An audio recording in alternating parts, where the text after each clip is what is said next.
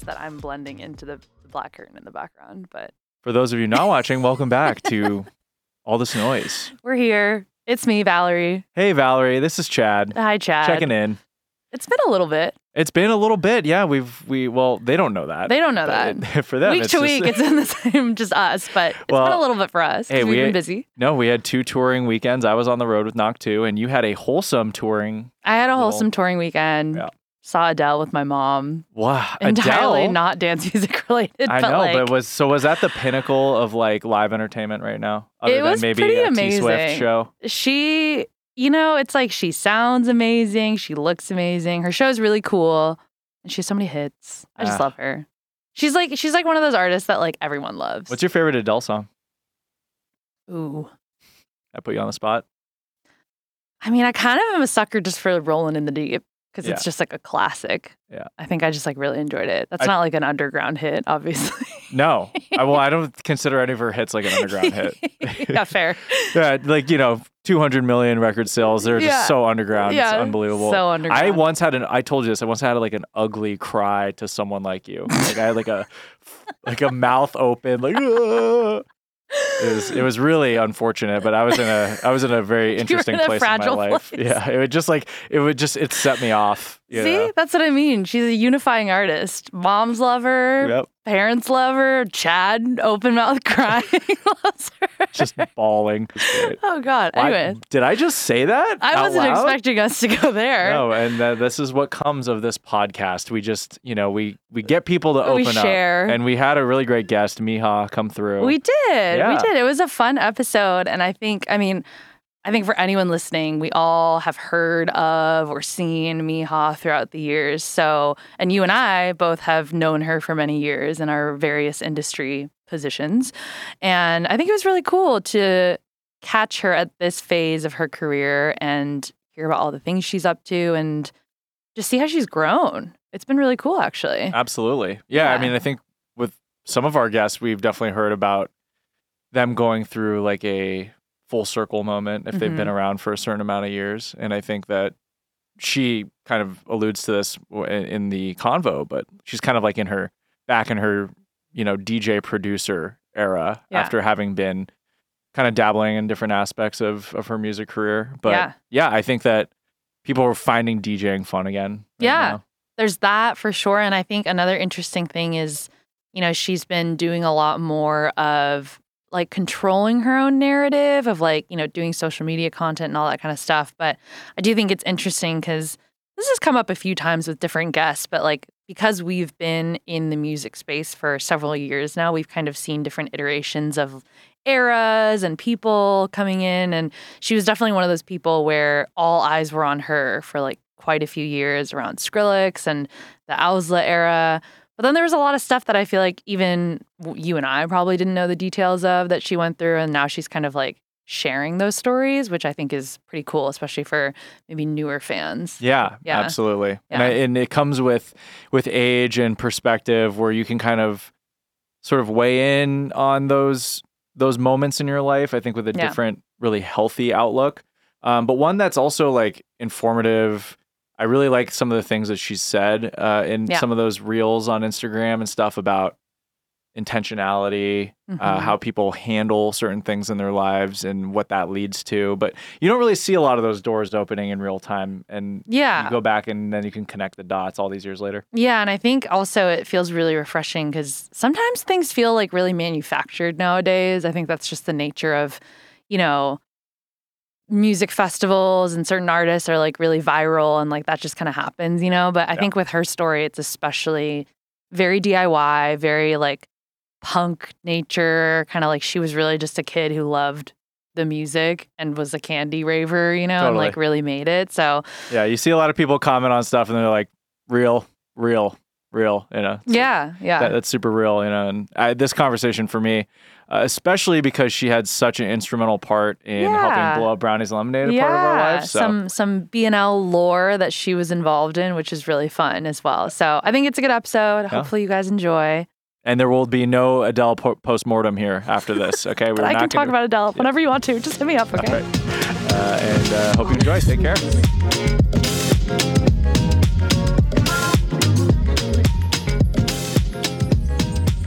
Anyways, Anyway. uh, That is what our welcome guest said. to all this noise. Thank you. It's so fun having you here because when you got here, we were talking about how we haven't I haven't seen you personally in a couple years now, but I feel like I've known you for a long time, and you guys were catching up of the glory days of Ah, brownies and Owsla and everything.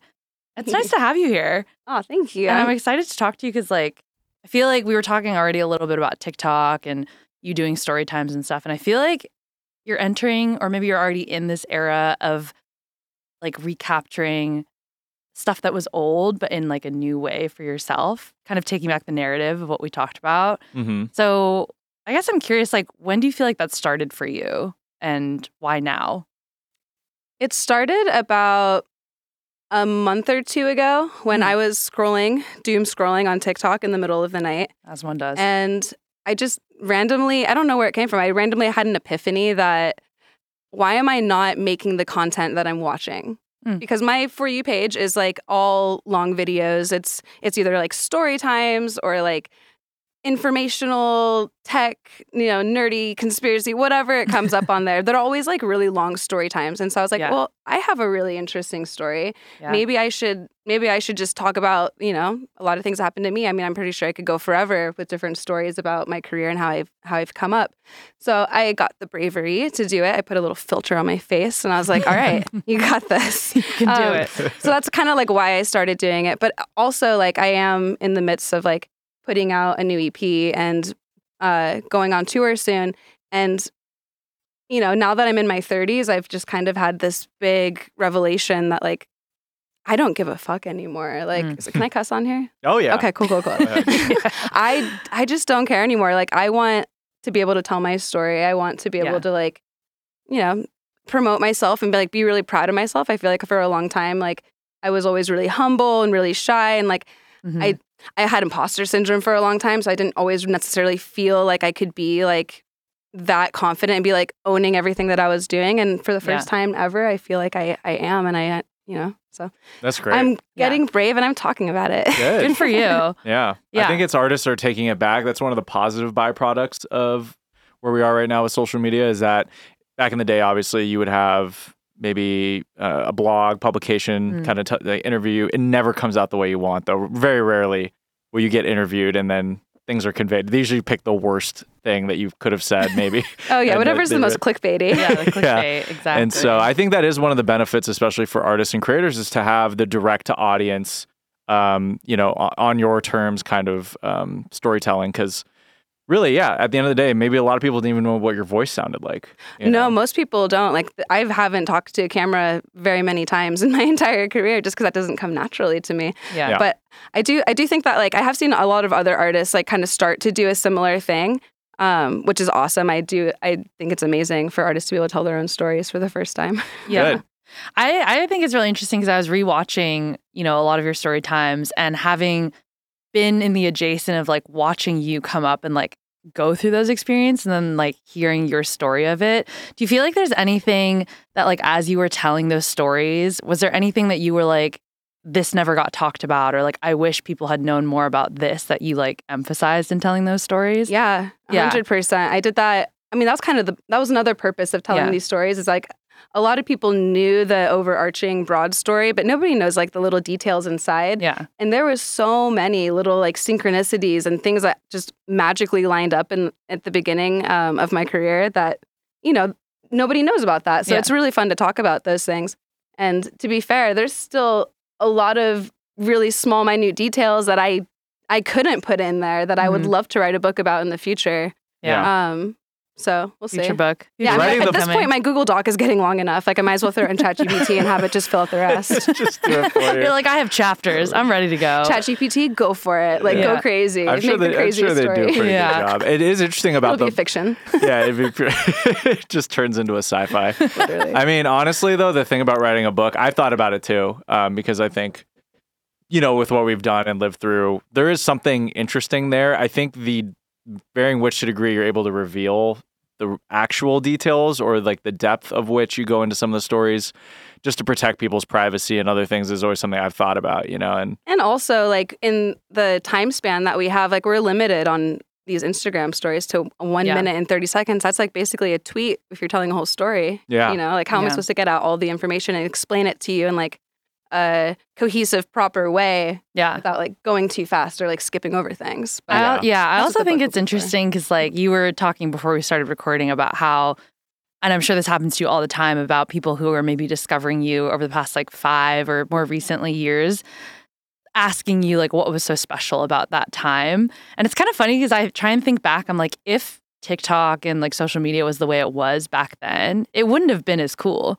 Because I kind of feel like there was like the mystery of it, right? Like you kind of saw some Instagram posts, photos, like, you know, your hair was a certain color and it was really eye catching. And I don't know, it was just like the mystery of that, I think helped to fuel that like people didn't really know what was going on. So now having you do like the look back, it's like such a good time for that because now kids can actually know what was going on Yeah, and respect that. because a lot of people remember. And Yeah. so they're like, oh, wow, I this is all coming back to me. And it's like, you know, they can relate to it because they remember it from the first time and now they're getting it the second. yeah. I think that there's another really big factor though, aside from like, yeah, everything was a bit more mysterious and like elusive, hmm but I'm fully convinced that it was purely the friendship group that made it happen. Mm. Like if you think about it, in 2014, Jaws, me, Ghastly, S- Sullivan King, Io, like all these people were all hanging out in like in this school Mm. together. Like yeah. and everyone was putting each other on. Everyone was like super tight. Everyone was collabing with each other.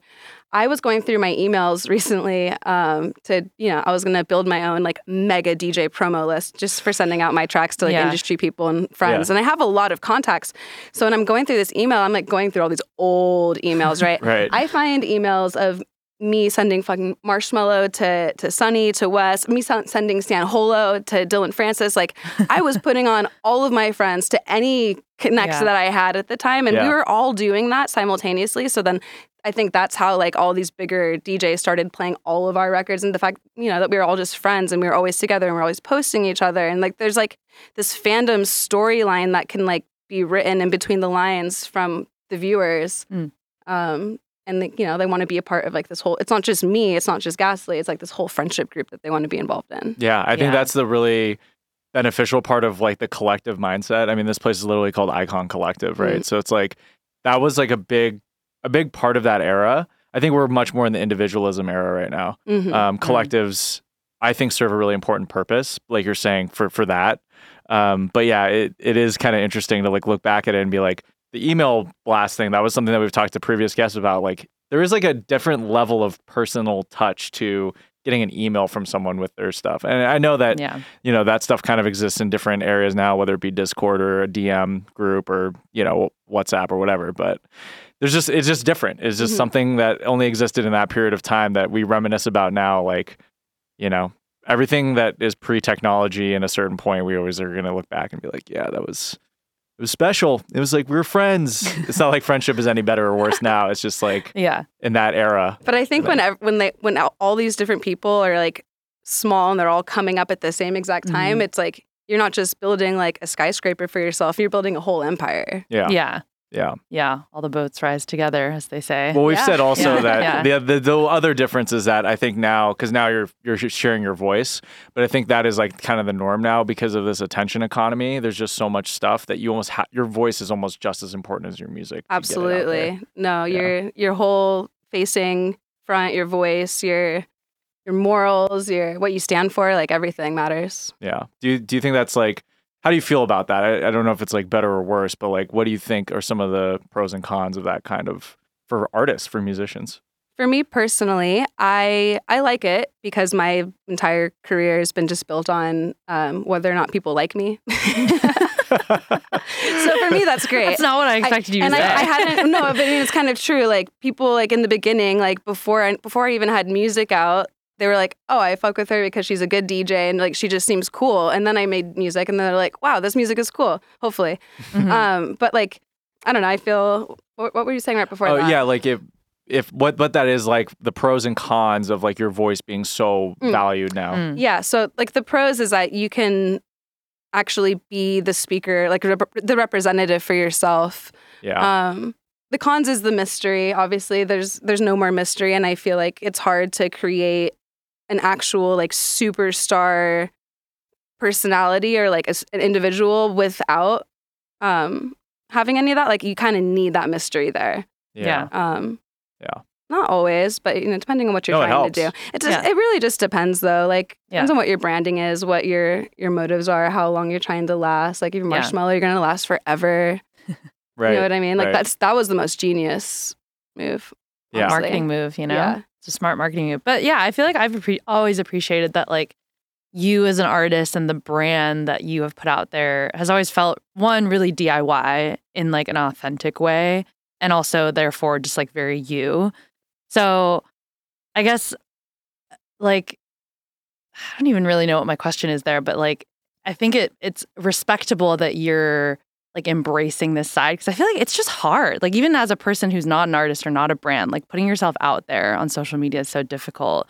And now like putting out your stories to people feels really vulnerable. Like do you ever go through that experience? Absolutely. Yeah. I'm so embarrassed every single time I'm making these videos. Yeah. Like it's still it's still embarrassing. Even though I like I like the reactions that I've gotten from it and I like that I'm learning I'm like I'm scripting for the first time. yeah. Um so that's like cool. Yeah. And I'm getting a little bit more confidence talking to a camera, which is nice. It's it's building up my skills. Yeah. Yeah. Um, but yeah, it's super, super embarrassing most of the time. yeah. That's but that's that's like refreshing too. I think I do think that um it was like that when you were first coming up, like you said, but a lot of people just like the hangoutable vibe of a of a public figure or artist, you know? Just Yeah. like if I would go hang out with someone, that's like a classic thing, you know. It's like people used to vote for presidents that they would rather get a beer with, you know. No, but I totally. think that that's how a lot of people are now, especially is like Mm. they just they just fuck with you. They're like I I, I just care about that more than anything, and um, so I think that being vulnerable, I think people can also see the merit and the in, endearment in that. You know, yeah, Yeah. So, totally. don't overthink it uh, anyway No, too, because I I'm think a lot not. of people love that. I'm not. I I do I do see what it's what it does like for you know for socials for me for for everybody and I I think it's all net positive at the end of the day. So Yeah. you got to keep going. Yeah, Yeah. I also feel like it's one of those things where like I, you know, thinking just through your story times, like you were talking in one one of your earlier ones about how like you were really strong as a DJ, but then you recognize you're like I hadn't like gotten my producer skills up yet, so like I had to work on that. Like I feel like I don't know, like do people if people feel confident enough to say stuff like that nowadays? That's the other thing I was going to say actually, which Yeah. is fun about doing doing these story times like so many years later and not doing them Yeah. at the time that they're all happening. I don't think I would have been able to do it at that time because I didn't Yeah. have enough context to understand what was happening at, Right. the, at the time. Like yeah, I knew that a lot of things, a lot of big things were going on. But even in interviews back in the day, and people would ask me, "How does it, sorry, how does it feel to, you know, uh, like to blow up, to get all this recognition?" And I, my answer was always the same. I was like, "I don't know how this feels. Like Yeah. I, You're I'll like, let "I'm you know. I'll let you know in like five, ten years. As of now, like." This is like all, Yeah. all very overstimulating, and I don't really know. Yeah. But yeah. now that I can tell these stories later, it's like I actually have context. I have a lot more experience. Yeah. Um, yeah. it just puts me in a better place to be able to tell these stories in a Mhm. really like Yeah. authentic way Yeah. I appreciate that too and not even- being scared of like you know being like at at the time there's no way at the time i would have been like oh i'm not good at making music like exactly. not when yeah. skrillex is telling everyone you're a sick producer like that's fucking crazy It- yeah. exactly. It's yeah, also yeah. not your responsibility to weigh in on that in real time, you know, No. because it's never gonna like age the right way. No. Uh, either, Right. right? I mean, Yeah. no one but is now like, that i've put in the work and i have the catalog to prove it i'm like okay guys we've Yeah. we you know Yeah.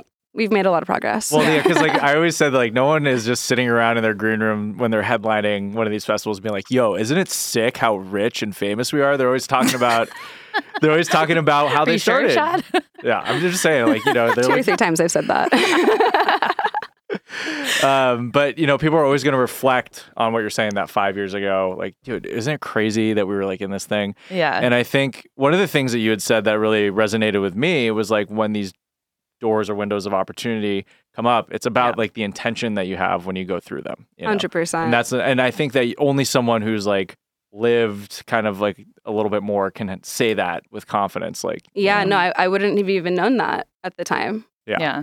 for sure and there's just like all these moments in your life where you can look back and like kind of apply those kinds of that kind of thought uh, Yeah. in retrospect. But like, oh, that was for that, and that's what led to that, and Yeah. Yeah. And that helps your story, together. you know, now. hundred percent. Yeah. It's kind of therapeutic, honestly, going back and telling Yeah. these stories because, like, I haven't told these stories in like a while. I mean, I tell like a, a very like Cliff Notes version in interviews and when I get asked, but that's like kind of just on autopilot at this point.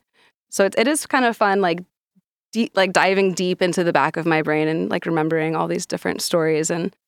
I get and I everything seems like really funny. I get to laugh at everything now. I try to keep it pretty light, but also I think my intention is to, in in whatever way, educate or inspire people that are coming up at the same time, um, and just letting them know like you know, crazy things can happen to you out of nowhere if you're ready for it and if you like know how to navigate through it. Yeah. Yeah. If you if you're just willing to walk through that door, if you're willing to take the jump and sell all of your belongings and move to Los Angeles. But that Yeah. but, but again, you know, that has to come with like a warning. Like that doesn't happen for everybody.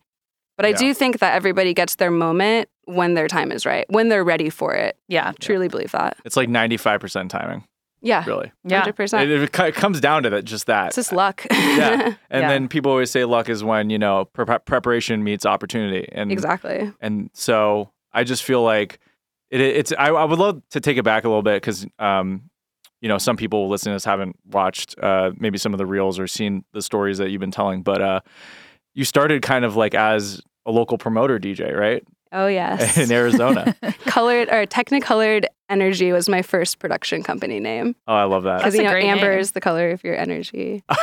Shout out 311. Yeah. Still touring Incredible. off that one. Unfortunately, Technicolor has already been uh, patented and sealed by the TV company, Right. so I didn't. Yeah, a little bit before it was, a, it was a fake company. Let's be real. I had a logo though. You had high worry. hopes. I had. I, I made. I appreciate made a logo. Yeah. Hell yeah. well, I'm not not to be biased, but anyone who comes from a promoter DJ background, I think, has a different perspective on the industry. I mean, for Yeah. me, it's shaped everything. Mhm. Um, what was it? What's that like for you though? Like, how did that inform, or how did you learn skills coming from that background that you think prepared you for being an artist, touring, and all the other other stuff you faced? You know? Yeah. Well, when I first started going to raves, I couldn't afford to get into the parties. And so I had to figure out how am I going to get into the raves? So I would start helping the vendors. I would start carrying the ice cream into the door because if you're carrying ice cream through a door, like nobody's going to stop you. Like Yeah, they're you're in a concerned about this ice cream melting. Like that's the only thing that matters. That's a good hack. So that was Wow. like that was like my first in, and I be like came friends with some of the vendors, and then um, there was a website at the time called Don'tStayIn.com, which thank God it does not exist because I was grounded my entire childhood because of this website and the photos that were on here. Yeah. Um, Candy but kid photos. the good thing about this website, or like I don't know if it was good, but there was these forums, like internet forums, and that was my first introduction into rave politics. Like Mm, mm. it was just people like you know being internet trolls but also like internet fighters like Yeah. and it was just phoenix and the uk that used this so it was like a bunch of phoenix people fighting with each other and then every now and then like we'd get like a raid of people from the uk that just wanted to fuck with us and like swarm in and like ruin all of our threads and we're like okay start over but um, that's where British I, invasion. that's where i learned literally Literally. Oh sorry, God, sorry to derail you. that's so Uh, yeah. um, that's where I learned like the politics, how things worked, what Yeah. date stomping was. Because at the time, there wasn't enough. You know, you can only have one party per day, two parties per weekend max. Like otherwise, Yeah. if you put something on the calendar, like that, you're an asshole for date stomping somebody else. Yeah. So like, there's like rules and stuff, and I learned um, all the different roles that it took to be in the party, and I kind of navigated around befriending people, helping them, learning that Mm. until they had me handing out flyers for them when I was like 16, 17. Like, and I loved it. I wasn't getting paid for it. I just like Yeah. wanted to be a part of everything. hmm Um, and so by the by the time that I was about to turn 18, it was like the end of my high school graduation, and um, that's when I was like, I'm 18. I can finally legally throw my own party. So that's why I did like the same weekend I turned 18 as I threw my first party. Wow. What was, Um, so what was this party? It was uh, called Yoshi's Island. It was about 3,000 underage kids packed in a Damn. illegal warehouse with some off-duty cops. So it was like not legal, but like we hired policemen to keep us from getting shut down. Chaperone. Literally, we. Oh my god. That's yeah. adorable. That's Um, crazy. Yeah, only only sold water and orange juice. we hired uh, DJ Ravine was one of the headliners. Sharky was a headliner. That's awesome. Wow. Um, yeah, we were booking like not that big of DJs, but like you know, we Names. usually have like one headliner at these raves, Mm. Yeah. one or two. How did you even get into that zone of dance music? Which part? Like leading into you attending your first rave before you Oh. even threw the first rave. Like how did that become interesting to you? Um, I did mushrooms with a bunch of friends. And then a week later, I did acid with the same group of friends. And then I saw a YouTube video, um, and it was like this like visualizer with a song called "Raver's Fantasy" by Tune Up, I think. I can imagine it in my head right Yeah. now. I know exactly what it looks And like already. yeah. Oh my god, exactly. Yeah. um, and I just remember hearing this song, and I was like, "This is everything. Like I've never heard anything like Yeah. this. The energy, the just like the sense, like." I was just dancing around my bedroom after school, like making candy bracelets before I even went to a rave because I was like, just like role playing what it would be like to get to go to a rave. And then finally, I made um, some friends that I figured out went to raves, and one of them Yeah. was 16 and had a car, and her mom was super cool, let us do whatever we want. so we all stayed at her house, and we would go to the raves um, on the weekends from hers. Wow. So it all came down to one YouTube video. One YouTube video, That's a all little it bit of takes. That's psychedel- starts. a little psychedelics in the YouTube video. Well, the YouTube video stuff is still a thing. That's how a lot of people No. get into it. I mean, it's not. I remember so vividly the second I, wa- I saw that video, and it was just everything changed. Yeah. I mean, the YouTube videos I watched uh, also were in- influential. Were like 240p, like Yeah. just like crackling. I think mine is like the Zeds Dead remix that has like, you know, that blue speaker. Fire. Yes, exactly. And I like UKF remember so banger. specifically sitting there being like, That was my that was my G1 cell phone, like the Google One phone. That was my ringtone. Yeah, because it was song. epic. I love it. we were all changed.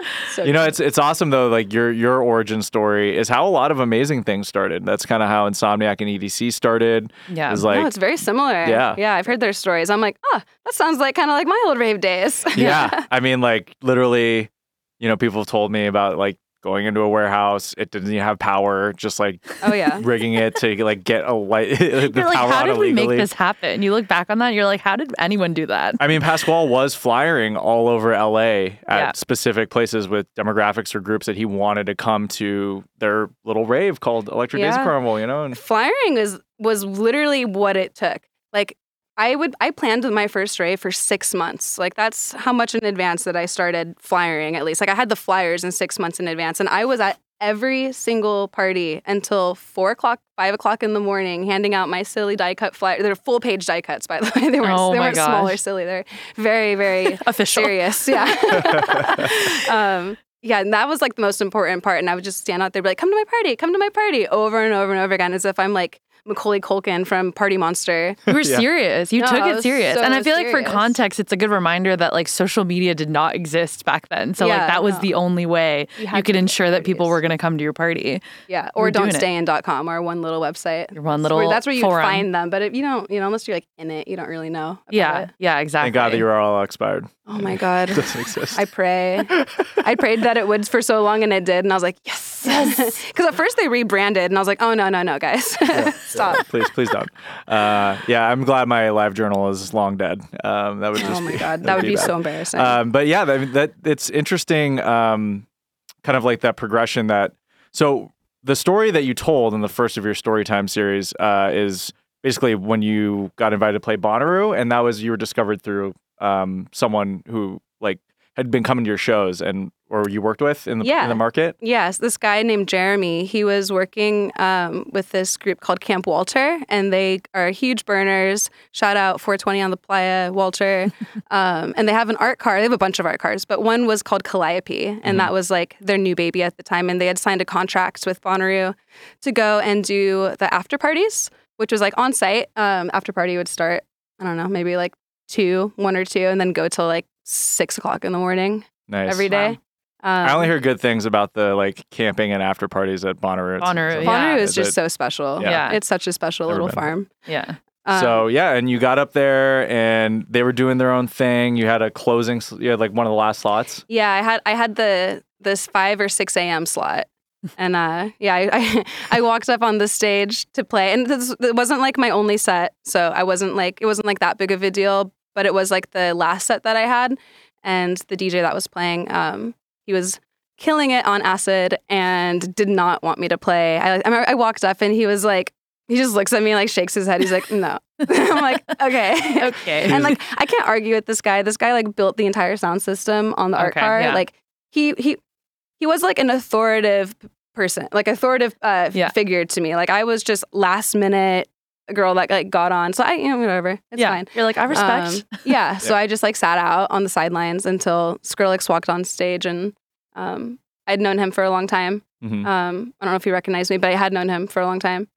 Yeah. And he asked me what I was supposed to be doing. I was supposed to be DJing, and I was like, "Oh, you won't let me play." And then he got up and said, "If you play one, I'll play one."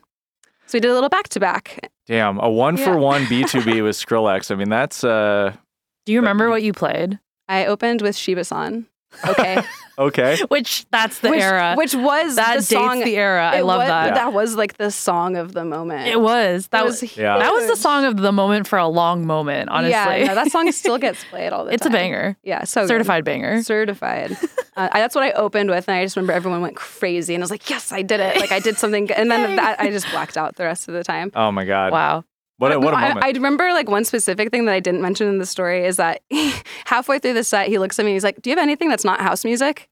And I was like, "No, no." I had one. I had one Kill Paris song Yeah. back in the you know Kill Paris. Like Yeah. that was the That's a only thing I had. name. That wasn't. He's like, "Okay, bet." So that's why, that's why up until like the very last ten minutes of the whole thing, it's just pure house music. you were ahead of Which your I think is another reason why it went more viral. Because I think if we were just playing like dubstep. dubstep or, or, like Yeah. anything, like I don't think people would have been as surprised by it. Mm, Right. yeah. Because it would have been so same. Yeah, no, it was was a Skrillex house time. music set. Like that was actually probably one of the first of its kind. Yeah. It's really interesting how it's kind of changed so about that. much. Now it's like only house. We're back. It's like, do you have anything House other? music is forever. Yeah. It's like the same question is being asked now. that is true. Do you true. have anything other than house on here? So I I mean when I watched that story time of yours and I feel like again like I said before like seeing it happen when it was going on actually and then hearing your version of it. I've always been curious to know for you after you know that big break moment was happening and you know you're getting all these interviews and attention what was it like for you like in the just after that moment? Because i feel like that's like an interesting thing right? Is like you get all this attention as a new artist which is both exciting but also probably kind of scary Mhm. and like nerve wracking in that you're now have all these expectations so like how did you deal with that Pretty pretty well. I set myself up. Um, another little strange coincidence that happened was so when I got invited to Bonnaroo, it was my birthday. It was my birthday party. That was the night that I was DJing and got invited. For my birthday that year, I had gifted myself uh, a MacBook Pro, Hmm. two studio monitors, M audio monitors that I still use to this day, um, and like an MPK, like, like a 25 or whatever, those like small little MIDI keyboards. This one guy on Craigslist, he sold me the whole bundle at once. So I had nice. literally bought in that for myself the week before Mm. I had gotten asked to Bonnaroo. And so then the whole Bonnaroo thing happens, and I come back, and immediately I'm like, "Well, thank God I just bought all this like music production gear and like able, like a computer with Ableton on it." And I was like, "Okay, you're gonna take this seriously now." Yeah. But I wasn't. I wasn't getting interviews right away. yeah That's the other thing. Like, I actually, I actually came back, and I there's this one guy who saw what happened, and he was stoked. He's like, he's a promoter in Scottsdale. Hate Scottsdale. He he hits me up, and he's like, hey, like I just saw like your back to back. It was so cool. I want to book you to play in Scottsdale at this party, and I was like, cool. Um, I'll be, I'll cost this much, and he's like, okay, and like, and so did you just come up with costs like arbitrarily because oh, at it was the like time it was like a hundred bucks. Yeah, yeah, okay. No, I wasn't getting paid shit. yeah you were your um, own agent yeah. yeah I mean, the Sher- the Sheraton paid me two hundred dollars a night, but that was for like four hours of DJing. But that, you know, totally different. you're like hell yeah different story. But it, anyways, I didn't want to go to Scottsdale, but I, I was like, you know what, take this opportunity and run with it. Yeah. And so I show up to the club by myself because none of my friends want to go to Scottsdale. I'm like an hour early because I'm super punctual and nervous Yeah. about everything. I'm hanging out there. I'm like, this sucks. This sucks. It's almost my turn. And then I sh- I walk up to the decks to to play my set, and the guy turns around. I shit you not, and he's like, no, uh, the club owner actually wants the opener to keep going. Oh. And I was like, you've got to be kidding me. This is like literally a week after this happened at Bonnaroo. And I said, okay, you're still going to pay me though. And he's like, yeah, no problem. And then I left. And that was Oh. my first time not playing Scottsdale. Yeah, this is the first So time. not so what I'm playing saying is like, it didn't really even matter. yeah Like after the Skrillex thing, like nobody really cared at that point still Yeah. who I was. It wasn't until the a series of Burning Man, Tomorrow World, Mhm. um, and then me moving to LA that really kicks things off. Mm. But like the Tomorrow World, the Burning Man was just like, you know, Camp Walter stoked on me right now because of the Bonnaroo thing. They're like, we're all going to Burning Man. I was like, sick. yeah Um, but then like the the Tomorrow World thing, I like randomly won a mix contest on Mixcloud um, for a small record label to get an opening time slot, and that was really what did it. Because when I went back there, I did I won. I I did the whole DJ set, and then I got to be reconnected with all of these like superstar DJs that I had just met that I was just meeting for the first time. And it was like, Yeah. oh, Mija's back. Like, you must be legit because like we've seen you three times now. Like, Yeah. you must be like huge. You, you mentioned you you shared an artist shuttle with uh was it Redlight and Cut, Cut Snake? Snake, And then you yeah. were like, yeah, you acted like you had been there before, Oh but my God. internally. I was great. dying. I was such a big fan of both of them. Yeah. It's- Oh man. Yeah. No, all three of them are great. That was that was like a crazy little moment. And they're all playing on my stage too, which is the cute part. Yeah. Yeah. Well, it seems like the club kind of coming up in that club atmosphere really kind of gave you a little bit more of a thick skin and like how to because that's very common. Like people get bumped all the time in the clubs. Hundred percent. Yeah. Like yeah. I have a million stories of like times that I was not treated well as a, a local DJ. yeah. Oh, totally. I, we threw this party at No Filter in Hollywood, and you know we were the promoters for the night. My friend was headlining; he was playing, and then Dana White came in, you know, you from the UFC, and he bought a table, and they immediately put his visuals up. oh, That's so funny. And then Okay. they're like, "Hey, can you play the Beastie Boys?" Dana Oh. wants to hear the Beastie Boys, and my friend's like, "Yeah, sorry, no, no, it's not that kind of night." And then they just kicked him off, wow. and they got happened someone me. from the yeah. So it happens. happened to me in Asia before. Yeah. not playing what I thought that they wanted me to play. Yeah. And they're like, I was you're like, I out. don't know. This room looked really techno. No, No. it was not a techno room. It was very much a bottle service club. I think it's good for people to get their. I mean, some people to learn through those means, you know, because Oh, it yeah. prepares you for a lot. yeah, uh, no, it does. And e- it doesn't even matter what I learned. Like when the times that I've gotten kicked off, like I was getting kicked off for like not being significantly less cool than I am, and like you have to remember that because even though you know, like no, like I'm, I know what I'm doing, and like I'm cooler than like what these people want me to be. Yeah. It still hurts your ego to get kicked off, even if like even if you're being awesome, it still hurts. Calvin Harris got bumped in Vegas once, you know, Did he? for not playing. Yeah, I mean, th- this Really? Yeah, this is like pre, Yeah, this was- like pre EDM pop days. Yeah, but like yeah, this yeah. happens, you know, like very weeks ago. commonly. It doesn't matter. Just kick him out. You're not doing Doesn't great. matter who you are. Get out of Um, here. So I would be remiss if I did not mention because this is all part of the story. So now we're in this kind of like 2015, 16 range, but. Mhm. I've told this story many a times. Other people have told, but I've never heard you kind of tell your perspective of this Ooh. story uh, about brownies and lemonade. I have a pretty good perspective of it too. Okay, good, good, because this is important. Um, I've been asked about it many times. How did Brownies and Lemonade kind of get started? And obviously, we had been around for you know a decent amount of years as local promoters, but it was 2016, I believe it was January. Mhm. Uh, we were in a small freezing. art gallery, little warehouse space in uh, on La Brea near Pico and Olympic, and Very, very small. also funny enough, the auto shop next to it is called BNL Auto Body now. Shut up. Yes. I know exactly random. where that is. You know where that is? Yeah, right I drive by by all Leo's the time. Yeah. Yeah. They weren't always called that. I don't think so, or at least we didn't notice. But That's some uh, serendipity right there. yeah. That's weird. crazy. so we were throwing this party with a bunch of internet kids from Nest HQ. Uh, I think the f- I think the party was called New Phone Who Dis. New phone who dis. and so uh, you we all had aliases. we all had we all had li- fake DJ names. Yeah, you were Little DJ. Food. I was Littlefoot. Uh, DJ Mint Limeade. Yes. Fanfics. yes. Yes. It was um, wow. very internet. Um, but anyway, I'll I'll let you kind of tell the story. Uh, so you were gonna come through, and then what happened? So what I heard from my my friend Joseph, he's like, we're throwing the sickest internet party with our friends. It's going to be in a tiny little art house, um, and we're going to play. Because Joseph was the only person, only one of my friends that actually listened to happy hardcore at the Yeah. time. Yeah. Like he was he was an anomaly. Like everyone else was listening to like normal stuff, and he was listening to hard dance, happy hardcore, like all this stuff that I grew up on. So that's why I really like resonated and, and really liked Joseph. And I was like, oh my god, I'm so down. I'm gonna come through and I'm gonna play a full happy hardcore set. Um, and then my my friend my friend Skrillex at the time finds out he gets he catches wind of like what's going on. He calls me. He's like, "Hey, what are you doing?" I was like, "Oh, I'm going to go DJ at this party. You want to come?" He's like, "Yeah, can I play with you?" And I was like, "Yes, but we're playing But- we're playing hardcore. like we're playing like happy hardcore, like really fast stuff." He's like, "Yeah, duh, of course, got it." No props. Perfect. Um, so we show up at the party and it is slammed. There's like it's raining from the roof. That's how much sweat there is, and it's in January, so like that's impressive. Um, I, and, and when word had gotten around that he was your word had Yeah, gotten around somehow. Yeah. Yeah. Yeah. Uh, so we show up and we start playing, and he starts playing dubstep.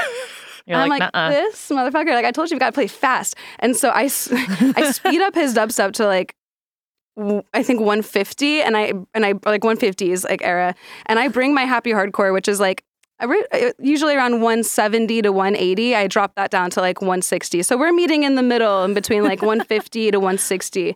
Just like hard. I'm playing hardcore and he's playing dubstep. And I don't know how it worked, but it was probably one of the coolest, most fun sets. It was perfect. Yeah, no, it- it's just. Imagine just playing like. All, I mean, it, actually, it happens now. It's called Yeah, Speed House. Speed Everyone's House. just playing their house songs really, really It there's a lot of S- Skrillex music faster. we too. invented Yeah. Speed House, is what I'm saying. That's what happened Quite in that art gallery. Yeah, that's what happened in the art gallery. Um, Beautiful. I think it was awesome. It was like it was such a special. it was so packed that people couldn't leave. I always say, I always mention this. Yeah, People no, were true. climbing the fence of the auto body shop to get out. And I was like, okay, this is um this is maybe a fire hazard for sure.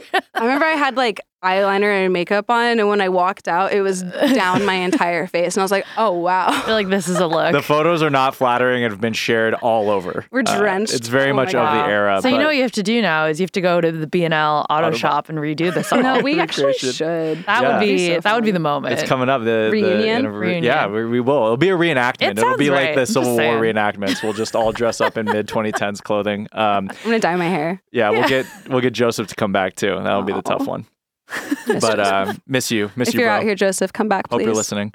Um, but you know, uh, so unintentionally and maybe you know indirectly or directly, this kind of was the watershed moment for Brownies and Lemonade. So I got to thank you. Oh If man, it wasn't for that serendipitous moment, my pleasure. know. I, feel like I just had, I just got to party. I you guys made it all happen. Hey, Tinashe was there, so it's like, yo, you guys brought Tinashe to our, our busted ass uh, art did, gallery. we did another one pretty shortly after the same place, didn't we? Mhm. Yeah, we did. Uh, Never Be Alone. Yeah. That- we did a party right after because it was such a big success. We are like, let's Yeah. run it back. So we did Never Be Alone, a party for my fake record label, and we made um, a compilation. yeah, we've and you got to do the set like a little bit more.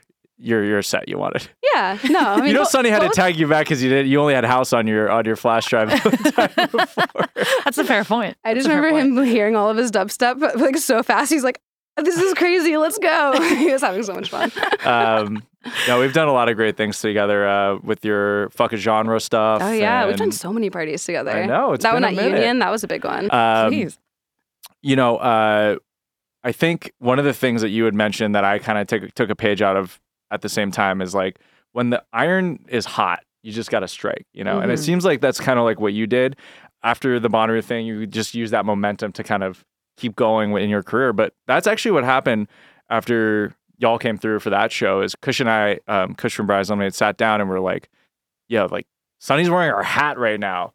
Like we have to capitalize on this. totally. So we decided we made a concerted effort that we were going to throw a party every single weekend at a different venue and sometimes multiple. And we did that for three and a half years. hmm So, like you were saying, like that door opened and it was the intention that we walked through Mhm. afterwards. So, Yeah, you saw your opportunity and you saw what was working, and you're like, let's just make this as big and cool as, as we can. And honestly, you guys are throwing the craziest parties in Los Angeles. Like years later, now you always have like the sickest venues. Your TikTok is killing it. Like you've grown so much. well, it's so it is, impressive. I, I- we have to, you know, you're, you're part of that, a big part of that. So, thank you. I'm I am humbled to be a part of it. Yeah. I'm glad that we uh, got the, the moisture in that, in that venue. Like, it was disgusting. It was, It was absolutely disgusting. It was- It's a sign of a great party, though. That- that- know? my but that's that was the you know that's that was the fire in which we we all kind of um, came out of. But yeah, it, it's Very DIY punk culture.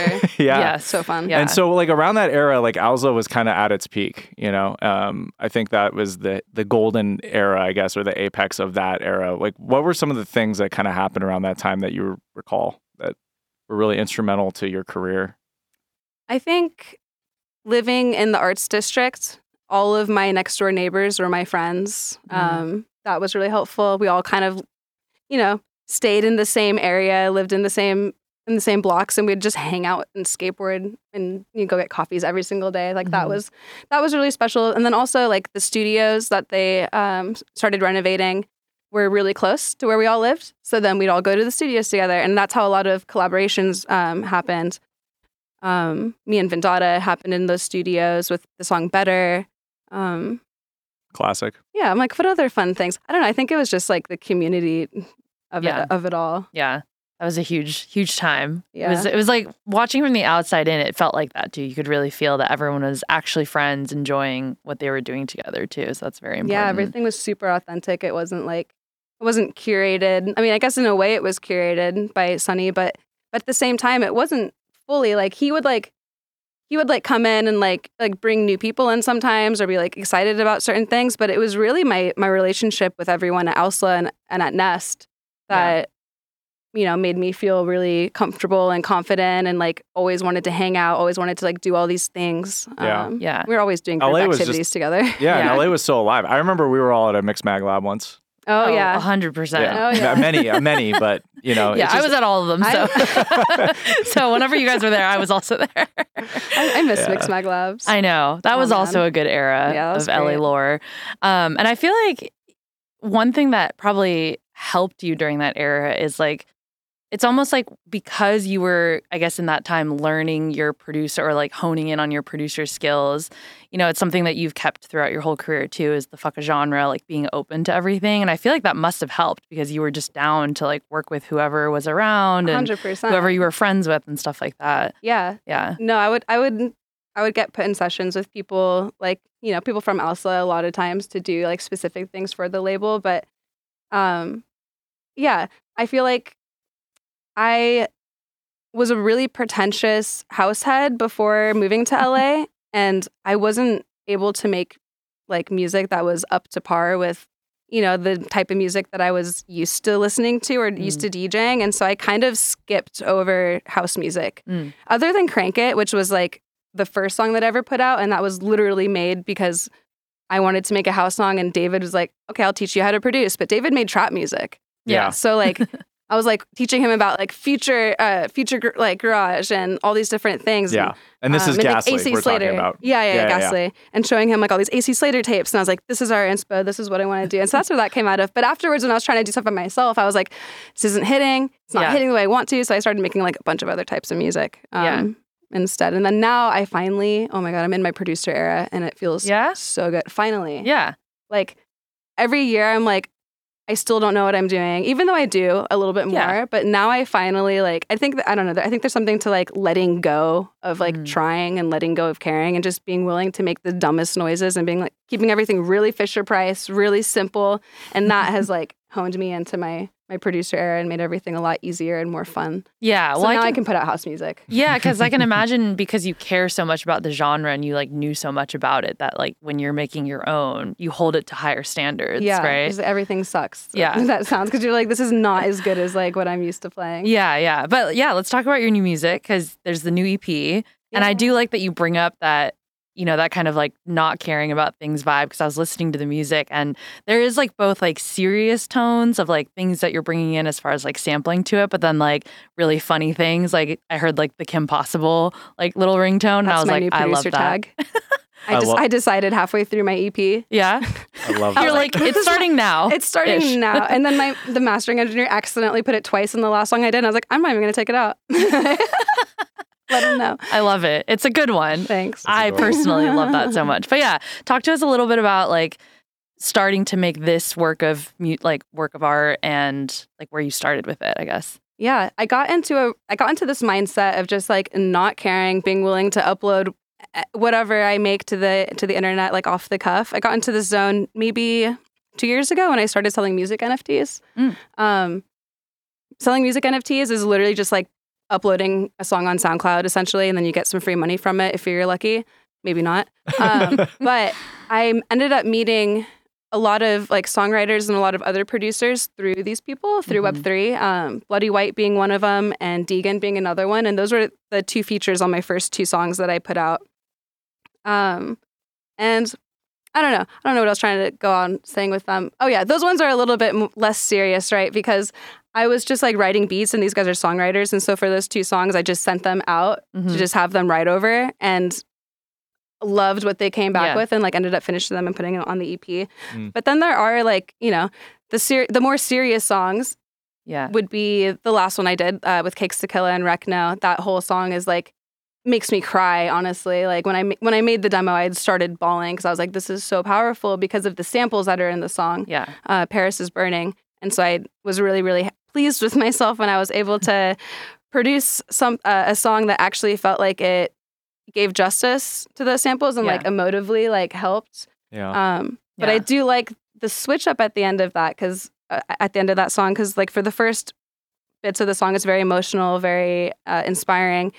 But the last little bit is, I want to be a big star. It's like, no, scratch all that. Like, screw all this like good advice. I'm just going to be the biggest star. So it, there's still like kind of like a, a silliness and Yeah. a, a lighthearted touch to all of them. Mhm. Yeah, I do love that. And then I also want to hear the story about um, a woman walks into the room. Yes. Right? A woman comes into the Comes room. into the room. Yeah. Uh, so I found this song in 2015. I think me and Blaze D'Angelo, uh, the GM or label head at Owsla at the time, were going back to back because he was like my little house music guru best friend. Yeah. And so we were constantly sharing records with each other.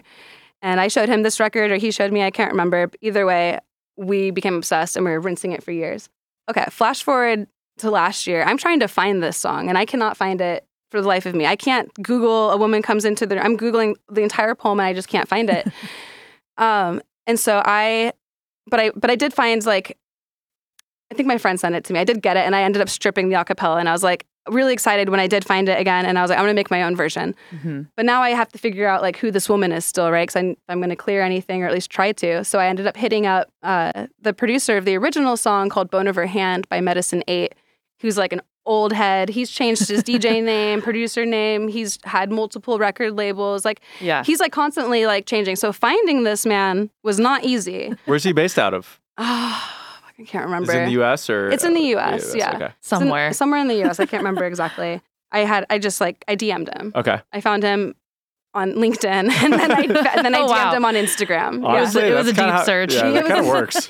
But it got even deeper because then I told him what I was doing and I was trying to get like some information and he was like, "Oh, that's crazy. That's an old poetry record from the 70s. I have it in my basement. Give me a week. I'll try to find it for you." I was like, "Okay." You're like, thank you. Two weeks later, he sends me the most blurry photo of this record, and I'm like trying to like zoom in, trying to read it. I finally decipher Alice Notley is her name. Wow. Um, and then after an even more extensive LinkedIn search, I found her. She is 77 years old. She lives in Paris. Um, I cold DM'd her and I was like, "Hey, really inspired by this poem. Um, I made a whole song. Like, I would love your permission to use your vocal and give you like songwriting credits and splits on the master and everything." This woman has like no idea about any music related thing. She's like, "Hmm, seems like a good idea. Seems pretty like she, she's very cute, very quirky. Like just I'm her, glad she responded. her responded. emails also. are very Yeah, seriously. 77 year old woman Love that. esque.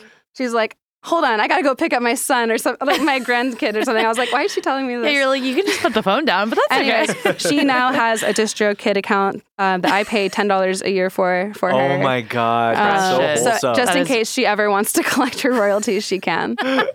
She's like, sure, for sure. I know exactly Yeah. to do that. Yeah, I got her blessing. That was very sweet of her. Wow. and very sweet of the the D- the producer as well to like go through that to like help. Yeah. I mean, he was stoked that I was using it, and he was like, "You have to let her know. Like, she'll probably be so excited." And I was like, "Okay," because I was a little nervous. Usually, when I ask for clearances, I am immediately shot down with like thousands Right. of dollars. It's tough. It's tough. Yeah. They're like, "Oh yeah, Yeah. well, but pay up." there you go. Music head to music head respect, Yeah. right? I He He mean, like you got to fashion- imagine that there's thousands and thousands of stories of musicians who their catalog isn't in rotation, you know, by a Mhm. lot of people who be, I'm sure, really overjoyed to have their music get a second life. You know? Yeah, Yeah. Because we're in this age of like, yeah, I just got, I heard another, uh, you know, Fleetwood Mac EDM cover at the gym or whatever. You know, like it, we're in that cycle. Yes. But there's just so much stuff there that deserves a second life. I think. That, Yeah. totally. And that know, that wasn't even music. That was just a poem. It's literally a poetry record. There's no music on it. That's crazy. That's, know. yeah. That's really wild. well, and She's so cool. that's that's so interesting that you're saying that it just like disappeared.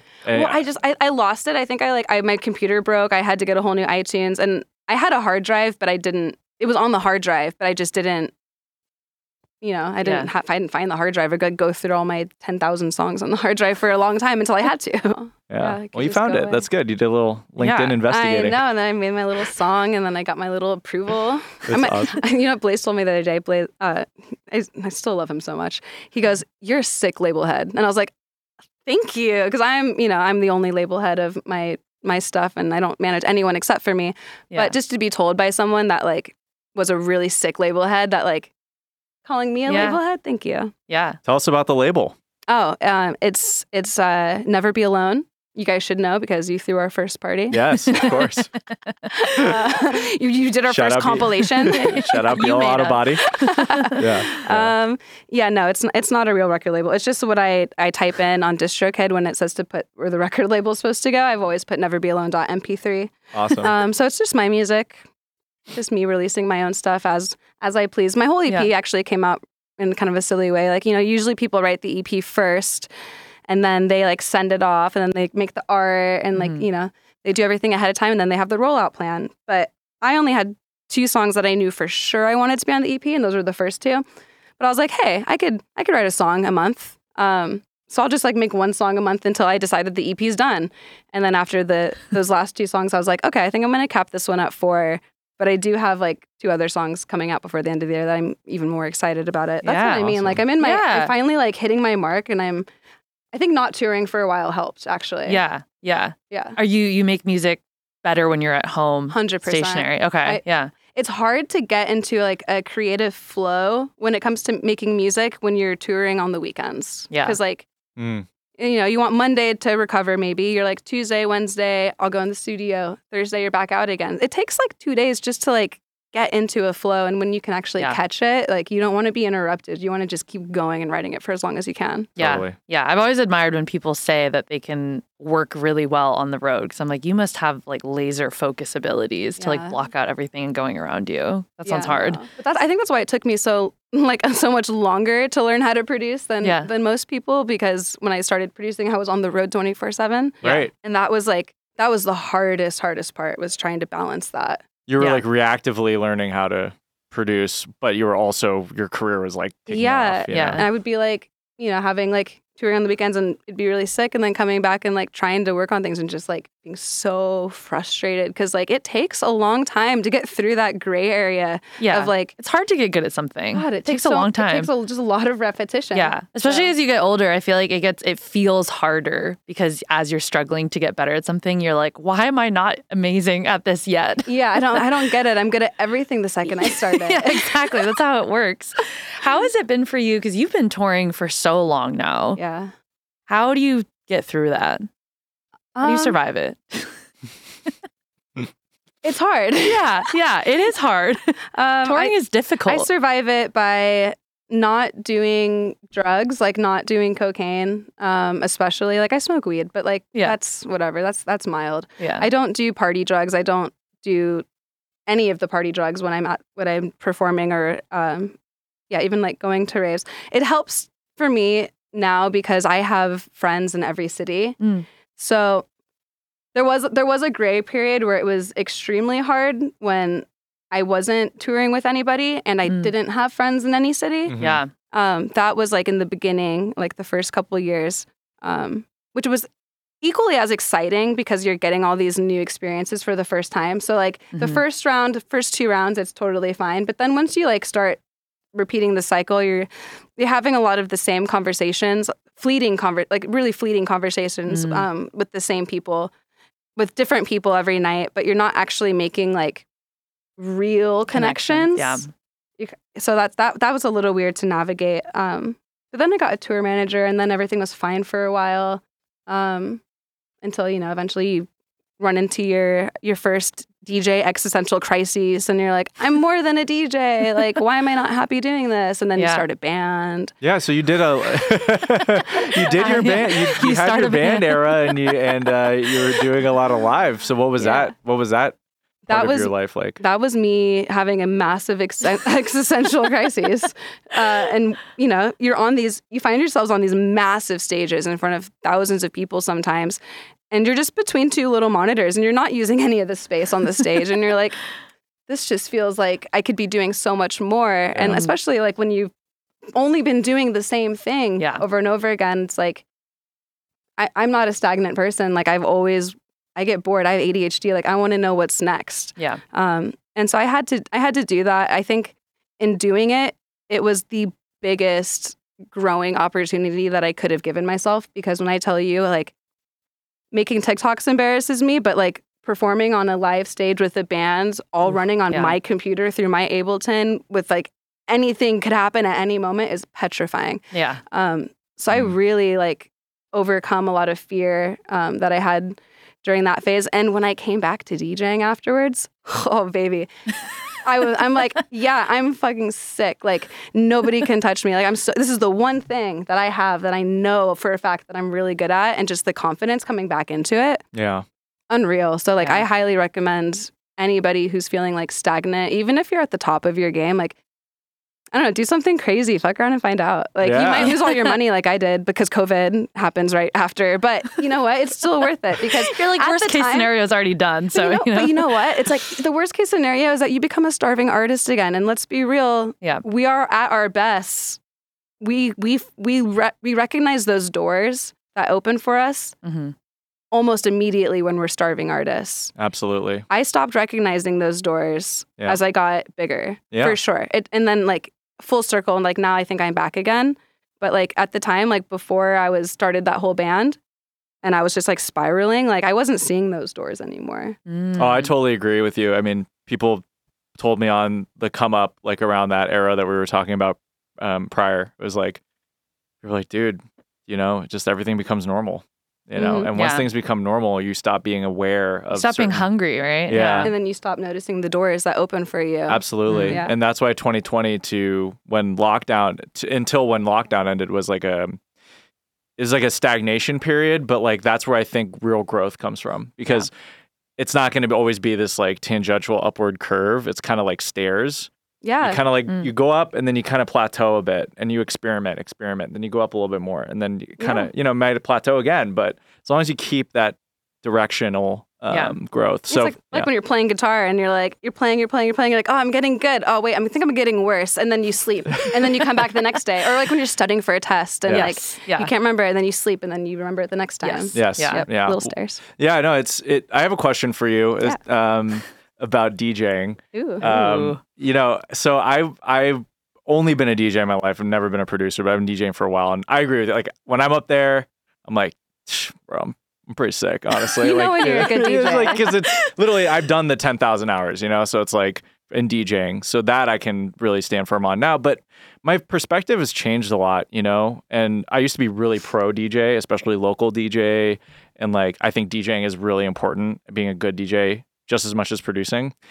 But now I think kind of post pandemic, I've there's a huge influx of DJs. Um, I think a Mhm. lot of people have learned how to DJ, or we're in like the we're in like a very big time for DJing right now. Again, Are we? I think so. Well, from You're, what I'm seeing. you're seeing, busy being in your producer. era. Well, I just- Everyone just- else is in their DJ.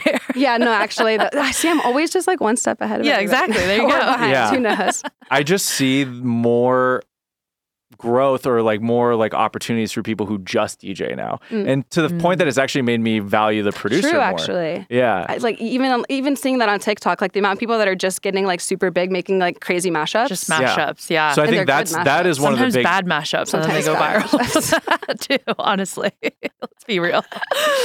uh, but uh, yeah, I was just interested to get your perspective because you basically, yeah, you, you mentioned the TikTok thing. I think that's a huge part of it.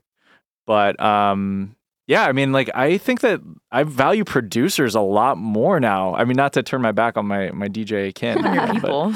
yeah, but I just like I don't know, like I just feel like now we're now DJs DJing is so accessible that like Mm. having really good your, your own music means more than ever now. No, I think that there's different types of DJs. You have, you have people like Wuki, right, who just makes like the most insane edits every single day, and those work on TikTok. Mhm. Like they go off, and he's an incredible DJ and incredible producer. Yeah. you have people that can do both. Um, I don't know. For me, what like makes DJing so special is the catalog of music that you bring to the table. Yeah. Like you can be good technically. You can be playing all of the hits that like people or like on like the Beatport top whatever. But that's like that's not going to make you stand out. That's not going to make people remember you and they're not going to be like trying to find I want people to be able to try, like looking up for years trying to find the songs that I'm putting out. Yeah. And with the a woman comes into a room, there was one person that for years they would always hit me up trying to figure out what it was called. Ah. And I was like, that's why I kept hitting my head. I was like always trying to find it too. Yeah. Nice. But um, Yeah. I don't know. I used to I used to think that like there was a big a bigger separ- separation. Like the producers were supposed to make the records, the DJs had the means to play it, and they were going to play the good ones. And like Mhm. then the producer had their big uprise, and Um, they became superstars, and now like DJs are producers are called DJs. Right. Um, which you know they go hand in hand. DJing's like not hard, but if you have good taste and you like have the catalog, then you, I, don't think, I don't know. I think anyone can kind of do it. Yeah. Yeah. It's just But- a lot more subject. Yeah. Anyway, No, I- I finish don't your know. thought. Keep- Finish keep your going. thought. No, no, because I, I agree with you. I agree with I you. feel about DJs and producers. Yeah. Yeah. Well, I hate them all. You're like, I'm the best. Everyone else sucks. That's how I feel. I just me and my acoustic guitar going crazy. okay, so I think the, the the biggest like thing that's occurred is DJs used to play in soft ticket rooms.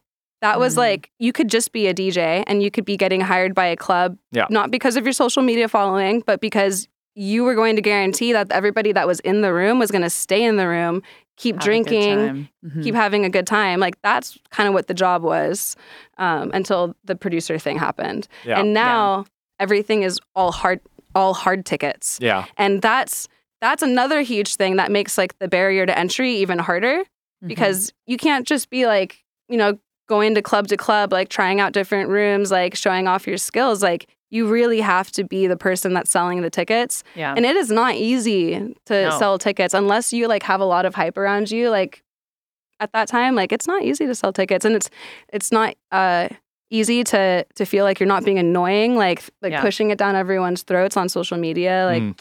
so that's that's kind of my only beef with with the whole producers turning into superstar DJs is that there's no more soft ticket rooms But- yeah. The stakes a- are higher right a good out the gate. Yeah. I like that. Yeah. Okay. I love that.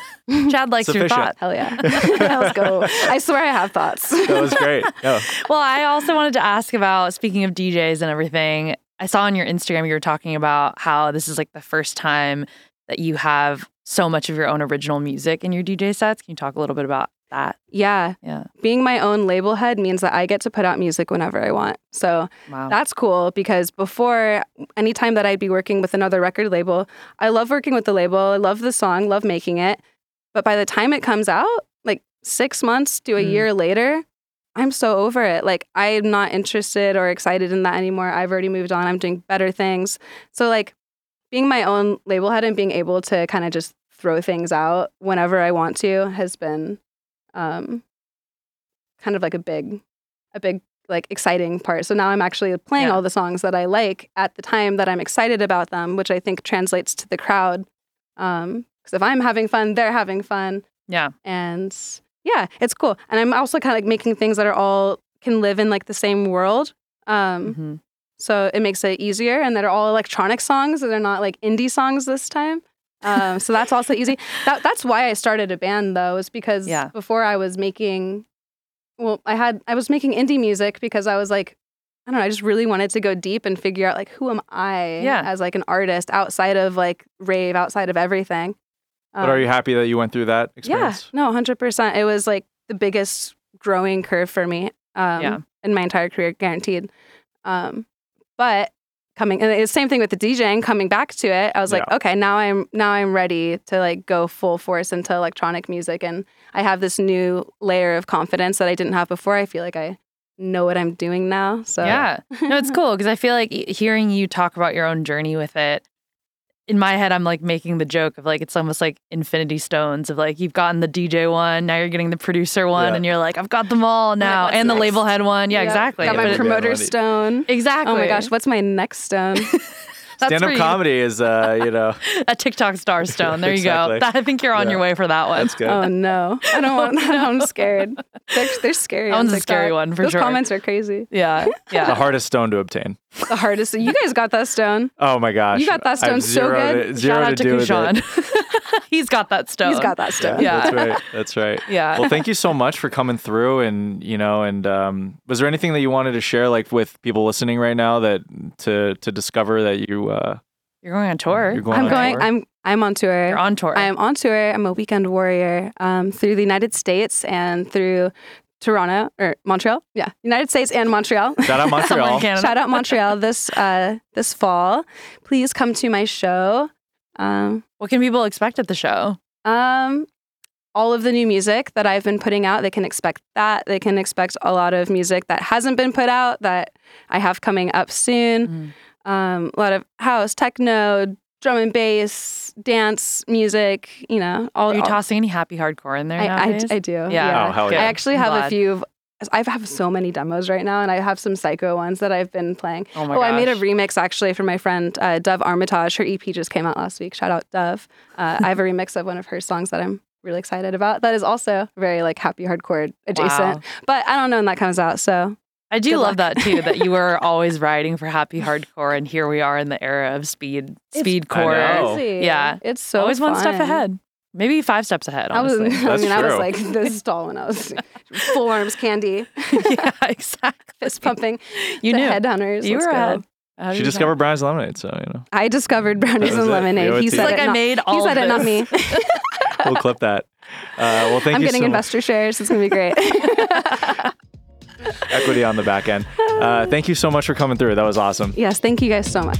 Yeah, and uh, thank you to Jose on the ones and twos. Uh, Icon Collective Music Production School. This beautiful setup, and uh, we'll see you soon. Bye. Bye.